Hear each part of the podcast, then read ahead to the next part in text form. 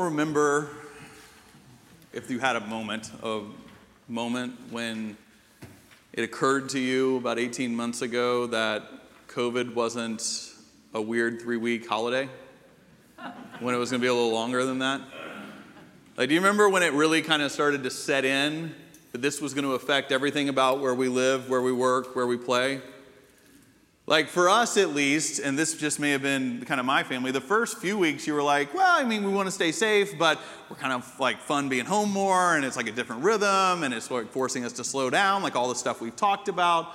But then there was that moment where you're like, oh, I don't think this is going away uh, anytime soon. For me, that process happened kind of gradually rather than at, the, at one moment. Uh, the process for me actually began uh, in, in early March, uh, kind of as, as we were learning and hearing more about this and seeing it uh, pop up uh, in our country. Um, I was actually the first part of March when that happened out in uh, Pasadena, California. I was there meeting with a friend and mentor and a consultant to this congregation. I had been sent there really by the elders, this feels like a lifetime ago, by the elders of this church and our personnel committee because our church was growing so fast on campus, we were having to rethink our staffing structure, specifically around children and youth, because we were having so many younger people joining our church. We were having to think about how we wanted to staff that, what that would look like, about how we kind of uh, adapt our campus in different ways. And, uh, and, and I was all excited about that all excited about what that would mean. And we were flying back from LAX, and I was noticing more masks on the plane than when I'd gone out.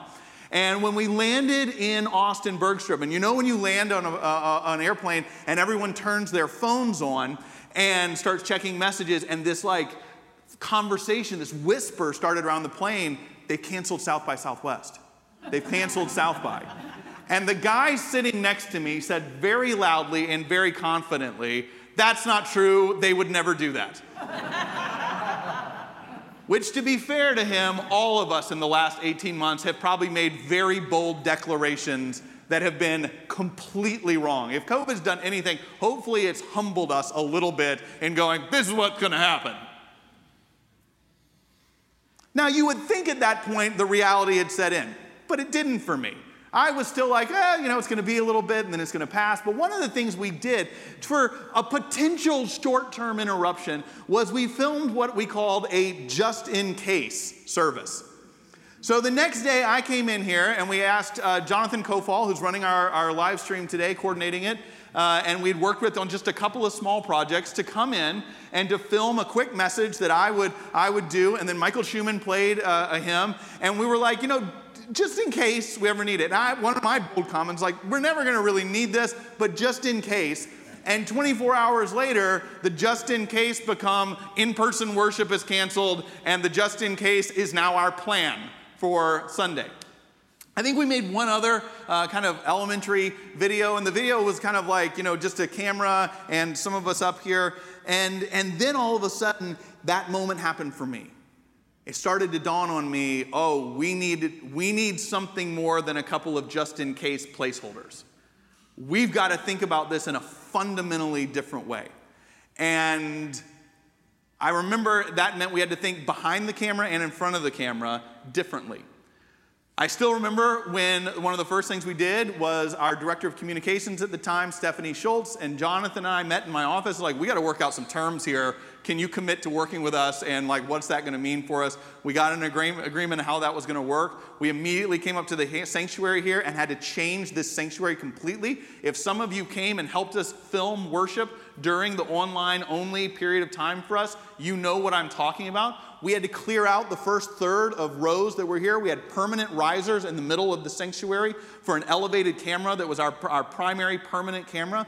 We had uh, electrical cords running throughout the sanctuary taped to the ground uh, so that people wouldn't trip over them or pull them out so that we could plug other cameras in. We had moving cameras that were automated in here. We had banks of lights because our, our sanctuary was too dim for uh, capturing the right lighting. And so when you came in here, it was just banks of lights here uh, in the front. And all of that we had to change because, as I've shared with you before, our sanctuary was woefully unprepared like embarrassingly unprepared for what online worship would look like.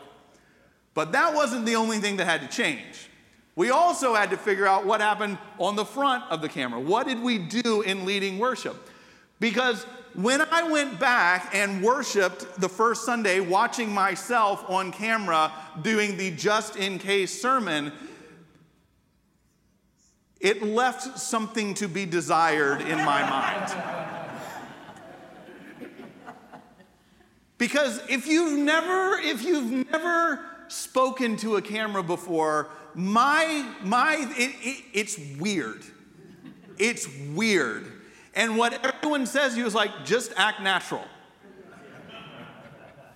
Which, when you've never thought about how you act natural, it's weird to try to do it. I encourage you sometime when, like, just walk natural. Well, when you've never thought about how you walk before, you find yourself sort of going, I don't know. I, I, feel like I'm pretty natural. Does it, does it look natural? Does, does everyone feel natural? And when I'm naturally walking, where am I naturally looking? Am I looking at this or am I looking over here and there's things moving around? And then the other part that's weird about it is you have no feedback because it was, you know, mostly when I preached, it was just me and Jonathan. Jonathan's behind a camera, it's empty in here and all these lights. And the worst part is you like try to tell a joke and I don't know if you're aware of this, but I often tell jokes that you all don't find funny. Which actually happens to me in many parts of my life, but when I can read you in the moment, I just keep plowing on, and you're like, was that a bad joke? I don't know, he's just keeping going, and it goes away. But when you have to try to tell a joke, and then you're like, do I pause here because people are laughing in their living room? Are they not laughing, turning this off right now? Like, and so you're just kind of like, laughter, laughter, laughter. And anyway, and I keep naturally walking as I'm here, right? It's just strange. And so I watched myself on the camera, and you're like, oh my gosh, like we have got to figure this out. And so, what I did, among a couple of things, is I actually called my friend, my mentor, the person who had been consulting with us out in Pasadena, and I was like, hey man, thanks for the staffing remodel. No one's interested in that right now. But this individual who knows our church and knows me was saying, uh, was also really good at, knowing things about the intersection of technology and worship. And I'm like, we need to now talk about this. So I sent him uh, the video of the just in case sermon, I mean worship service, and said, like, what do we need to do? And I talked to him a couple of days later, and he goes, well, let me start with this. It could be worse. And you're like, oh no, right? But then we started talking about the different elements of how this works. See, what was strange is I feel like we've got a pretty good and gifted team when it comes to what worship looks like in person. But when it came to online, we were clueless. We were like literally, like we did not know what to do. And so uh, this individual started talking to me. He's like, you know, there's ways of thinking creatively about this. You can think about, uh, you know, how to use liturgy and how to use prayers and how to use music and how to utilize the technology in the forum to do so differently. He said, but one of the things you guys have to think about is the length of the, of the time. Your prayers are too long for people in their living room. The liturgy uh, can get like kind of dry for people in their living room. And he said, in your sermons. and I distinctly remember going like, you can take this, you can take it, you, you know, you can take this. And he said, they may need to shorten a little bit. And the way that you preach might need to change some. For instance, what I'm doing right now of a lengthy illustration before I even get to the scripture passage is something that's really hard to do in that format because what I've just done is I've told you the whole point of the sermon we're about to preach on without telling you the point. It's actually a really effective way of starting, but it just didn't work there. So I had to relearn how that process of preparing and preaching was effective. And if our online services in any way impacted you in your life, that conversation with our friend and mentor in California shaped every piece of what we wound up doing. Today, we are launching into the second week of our Rebuild teaching series, going through the book of Nehemiah about how it is that we can rebuild our lives and our habits, even our city, state, nation, and world, our society. Not just by going back to the glory days, but by pointing forward to something more beautiful than anything we have previously known. We asked you last week to remember that the call and the process of rebuilding doesn't start when we come out of the difficult time. It starts when you're in the disorienting time. It starts now. And we asked you last week to hold out your places of discomfort your places of disappointment, to hold them out this past week in prayer, and to interact with God and to see if what we called a burden might begin to be formed. And we're going to ask you to keep doing that this week. Nehemiah spent four months holding these things before God in the formation of a burden. We've been asking you to do it for a week. We might need to do this for quite some time. But today, we're going to add on seeing what comes next as our burdens, as they develop, begin to be refined into a sense of call, into a vision for each of our lives as to what rebuilding can look like. We're going to be looking at the first six verses of chapter 2 of Nehemiah today. I invite you to listen to God's word to us today. In the month of Nisan, in the 20th year of King Artaxerxes, when wine was served him, I carried the wine and gave it to the king. Now I had never been sad in his presence before. So the king said to me, Why is your face sad since you're not sick? This can only be sadness of the heart. Then I was very much afraid. I said to the king, May the king live forever. Why should my face not be sad when the city, the place of my ancestors' graves, lies waste and its gates have been destroyed by fire? Then the king said to me, What do you request? So I prayed to the God of heaven. Then I said to the king, If it pleases the king, and if your servant has found favor with you, I ask that you send me to Judah, to the city of my ancestors' graves, so that I may rebuild it. The king said to me, the queen was also sitting beside him, How long will you be gone, and when will you return? So it pleased the king to send me, and I set him a date. This is the word of the Lord. Thanks be to God. Will you pray with me? Lord, I pray that no matter who we are or how we walk in here, we would hear your gospel, your good news to us today, and it would change us forever. We pray this in your name. Amen. So, as we started out talking about last week, when we think about our life and our call here at Covenant, uh, we are really guided as a congregation by our vision statement, something we worked really hard on to get down to one simple sentence. We're encouraging one another to follow Jesus wherever we live, work, and play. That's who we are as a church. We're encouraging one another to follow Jesus wherever we live, work, and play. I love that statement because it has so many of the values of what it means to be a covenant, what's special about who we are. First off, we want to be an encouraging place to you. We want people, when they interact with covenant, to feel encouraged in their lives. We don't want to be a place primarily built on rules or upon shame or upon guilt or upon any kind of legalism in any sense. We want to be at our core an encouraging place for one another. To do what? To follow Jesus we have a very high Christology. We have a lot of diversity in our congregation in terms of how we think and how we uh, uh, feel about theology and about the world. But what the reason we can live in that diversity is because we have a strong center, a high Christology. We are following the person of Jesus as the Lord of creation and as our Saviors.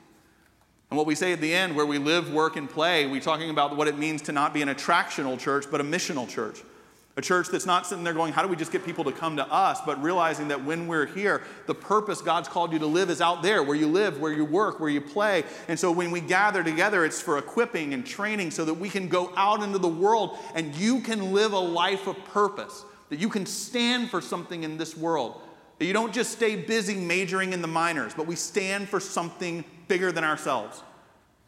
Seven days a week encouraging one another to follow Jesus wherever we live, work, and play. And if someone says to us, Well, how do you do that? How do you become that kind of church? We talk about, as we said last week, through uh, common practices, common behaviors, common habits that we build. Three specifically in the Bible, in the, both the Old Testament and the New. The first habit, we think of it like three legs of a three legged stool. Everyone needs to practice each one. The first we talk about is the habit of solitude, your spiritual life being alive with your Creator each of us having a vibrant spirituality. This is the practice of solitude, again, we invited you into last week when we said, hold out our disappointment before God. Journal about it, pray about it, yell at God if you need to, sing about it if you need to, but whatever ways are authentic and real to you, hold these places out before God and see how God responds. The second of the behaviors and the habits we build here, the second leg of the three legged stool, is the habit of community. Life together, as Dietrich Bonhoeffer writes, what it means to have people walking with us in very real and intentional ways. And the third of the behaviors and the habits is the, the third leg of the stool is the habit is service. Serving something larger than just our own lives and in our own bubbles. Serving a cause that's bigger than ourselves. Solitude community service. And today, through this text, we're going to be looking at this second leg of the three legged stool how the habit of forming biblical community is essential in taking the burdens that we have and refining them towards vision, refining them towards a call, refining them towards a purpose for rebuilding our lives.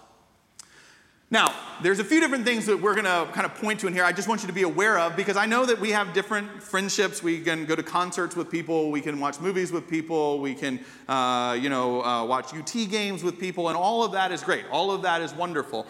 But I want us to be aware from this text what are kind of the markers? What are the things we need to be aware of to have this life giving, intentional biblical community? What's unique about that? So there's three different things we're going to bring up here. The first thing that I just want us to be aware of and I want us to know from this text is, is that we need to invest in community before you need it. You need to invest in community before you need it. One of the things that's important that you see here is that, that, that King Artaxerxes, see how I said that? I can say that fast, three times off the tongue. Uh, I'm not going to, but I can. I practiced all week. The king and Nehemiah, uh, despite the fact that Nehemiah is a person in the king's court, that the king and Nehemiah have a friendship. They have a relationship of some kind. You know when you know someone well enough that when they walk into the room, you can tell if something's wrong? Like, like that, that's something that takes time. It takes getting to know each other. And what Nehemiah has in his sadness is something that the king picks up on. And the king says, It seems to be that you have a sadness. I actually find this touching a sadness of the heart. And the king wants to know what's going on. I think that it's really, really important we understand that a relationship started before Nehemiah had a burden that Nehemiah needed to share.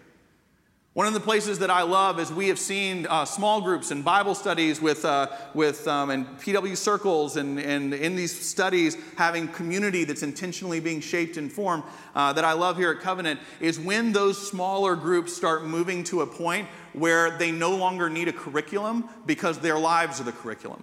I think that's when you really see it humming. When you start a group, and one of the options before you uh, at this time is that you might be called to start a group with some people you know here, or uh, just to give leadership to a new group forming uh, in this time. And we have a lot of resources that can help you in that. There's an intentionality with how we'll help you because it's really important of how does a group like this get started? What are the things to talk about? How do you build habits? We will help you in that. But what's wonderful is when a group starts getting to the point that they don't need that anymore, because when they get together, if you get together with people after two or three weeks and you are telling the truth about your life to each other, that will fill up the time you have. Talk about your dreams, talk about your hopes, talk about your doubts, talk about your fears, talk about what's taking place in life, inviting people in to give their perspective and pray on it. That will fill your time. When your lives become the curriculum and you're going, I want to follow up with you about this, I've been praying for you about that. How is this going? That's where you really start seeing God at work. It's different when you sit there and go, okay, I need someone to talk to. Who do I talk to? You need to invest in community before you need it. Number two, we notice here. You don't want to surround yourself with yes people. You don't want to surround yourself with yes people. There is nothing as comforting or less productive than a group of people sitting in a circle who all congratulate themselves on being right. It's comforting. It's great to be with like minded people, right? We just kind of all look at the world and we all see it the same way, and we see the problems the same way, and we see our marriages the same way, and we see our friendships the same way, and we see uh, the, our faith the same way, and we just spend time congratulating ourselves on how right we all are.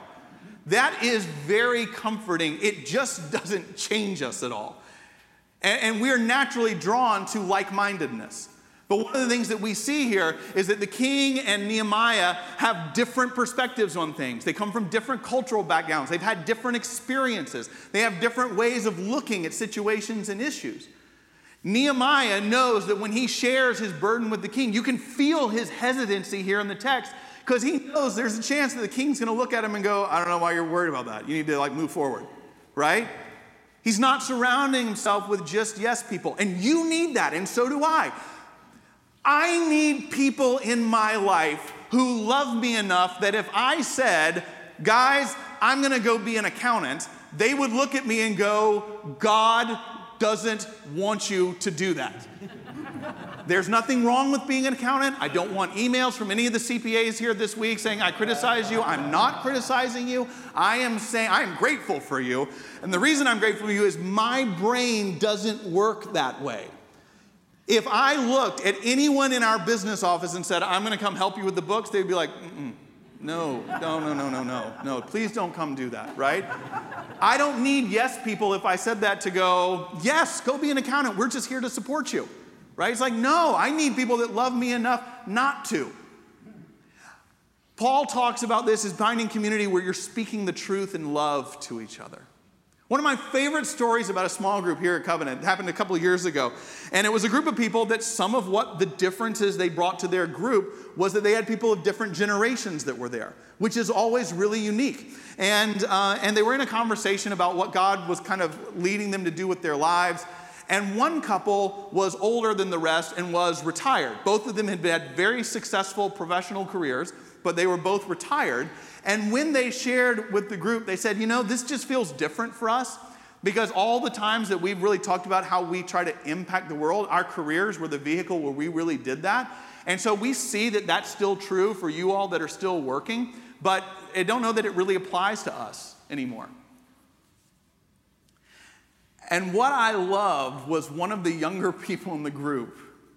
They gave one of the greatest responses. I found out later they had heard this somewhere else, but it's one of the greatest responses. They said, I don't buy that. If you got air in your lungs, you got a call on your life. Oh, what a great statement. If you got air in your lungs, you have a call on your life. They loved that couple enough not to just sit there and go, You're right. There's just really nothing left for you to impact. And I remember sitting there going, every one of us needs to be loved that much. Where they were going, no, no, we love you too much for that, and so we're going to hold you accountable for what God wants to still do and impact the world through you. You got air in your lungs, you got a call in your life. Every single person at Covenant needs to be able to point to who those people are that are that that love them that way. We all need that. So don't surround yourself with yes people. Number three, the last one. Give your community some authority in your life. You need to give them some authority in your life. We, we in our culture value the supremacy of the individual. I don't need anybody to tell me what to do. It's my life, it's my way of approaching things. I'm going to find my way and everything else. And that's evolved from some very real places. But we need to understand that the biblical vision of flourishing comes from our connectedness with each other. It comes from a, a viewpoint that's much more about us and we than I and me. It is a very countercultural way of living life. It's easy with Nehemiah and the king to see that there's authority there because without the king's blessing, Nehemiah couldn't do anything. But we also need that kind of perspective in our lives and to say, if my community is not on board with this, this isn't what I'm going to do. That God doesn't call us to just go, no, it's my life and it's my call and it's my burden and I'm going to figure it out and nobody's going to tell me what I'm supposed to do. That you are not going to see with clarity what God's purpose is for us is, what that call is. But you sit there and go, part of how I test the spirits, as Paul says, is by doing so in community. And so until the people in my community really have a sense and see this, this in a similar way, I'm going to keep listening and refining this thing.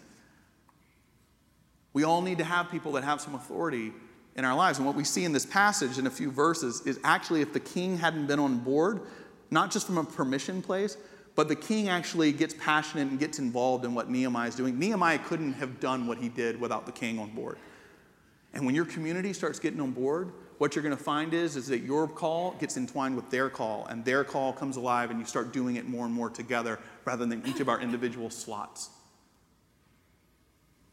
All right, as we wind this up, I want to take a second just to kind of say, after two weeks, where we are and what we're kind of supposed to be thinking in this, because this is a lot. And I want to do it again by that story about our church in the beginning. Number one, we're supposed to be taking our discomfort and our disorientation, recognizing our burden. I, I had a burden. We went from a place I felt pretty competent of how worship worked when we were together to a place that I felt completely out of my depths with no sense of where to go. And I felt the burden. It was keeping me up at night. I w- and I did not have a plan. We talked about that last week. When you're in that place of disorientation, it doesn't start with here's the plan. It starts with, Lord, I'm holding this out in front of you. And then all of a sudden, that burden began to be refined to a vision. Not because I just had some great thoughts, but because we talked to somebody who had been part of uh, connecting with our church, had been a mentor and a friend and a consultant in California, who knew this church, knows the DNA of this church, has been at this church, has worshiped with us before. And we said, number one, we need to invest in community before you need it. We called him up and said, You know us, you know me, you know how we operate. Help us figure this out. You've got expertise in this that we don't have, but, but how do we, particularly at Covenant? See, I could have gone on a website and people made a lot of money in church industry early in the pandemic by going, I can tell you the four ways that online worship work great. And folks were desperate and so like, okay, well, I'll just go to you. But it's different when you already have the relationship there and you're like, you know us, you know me, help us in this. Number two is you don't surround yourself with yes people. Trust me. I had the people like the grandparent response already of going, no, you're doing great. We're proud of you. And, so, and I needed that because I was completely like out of my depth. But what I needed more was somebody looking at me going, yeah, you got to make some changes. It could have been worse, but it could be better. And third, you give authority.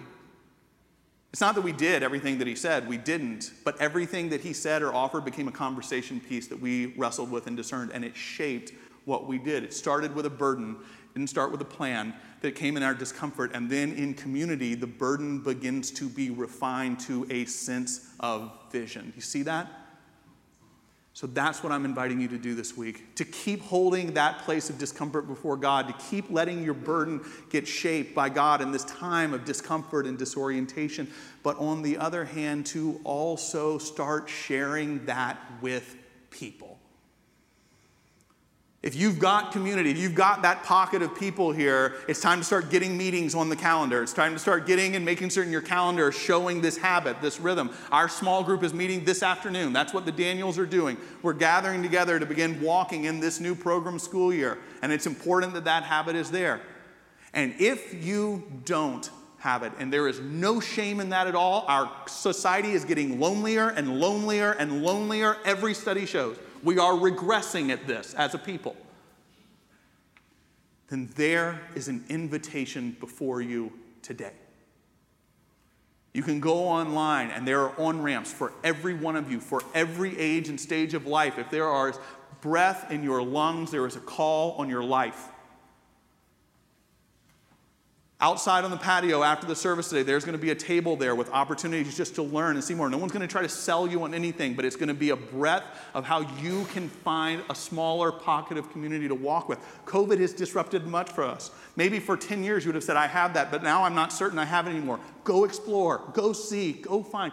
Come join us in this because we can be a part of seeing the world built back and our lives built back healthier and more glorious than we ever could imagine, but we will not see it by ourselves. We need to do it together. Come join us on this magnificent journey. Amen? Amen. Amen. Let's pray. Lord, guide us, keep us, show us the way forward, that we might journey as your people with clarity of vision. We pray this in your name, the name of Jesus. Amen.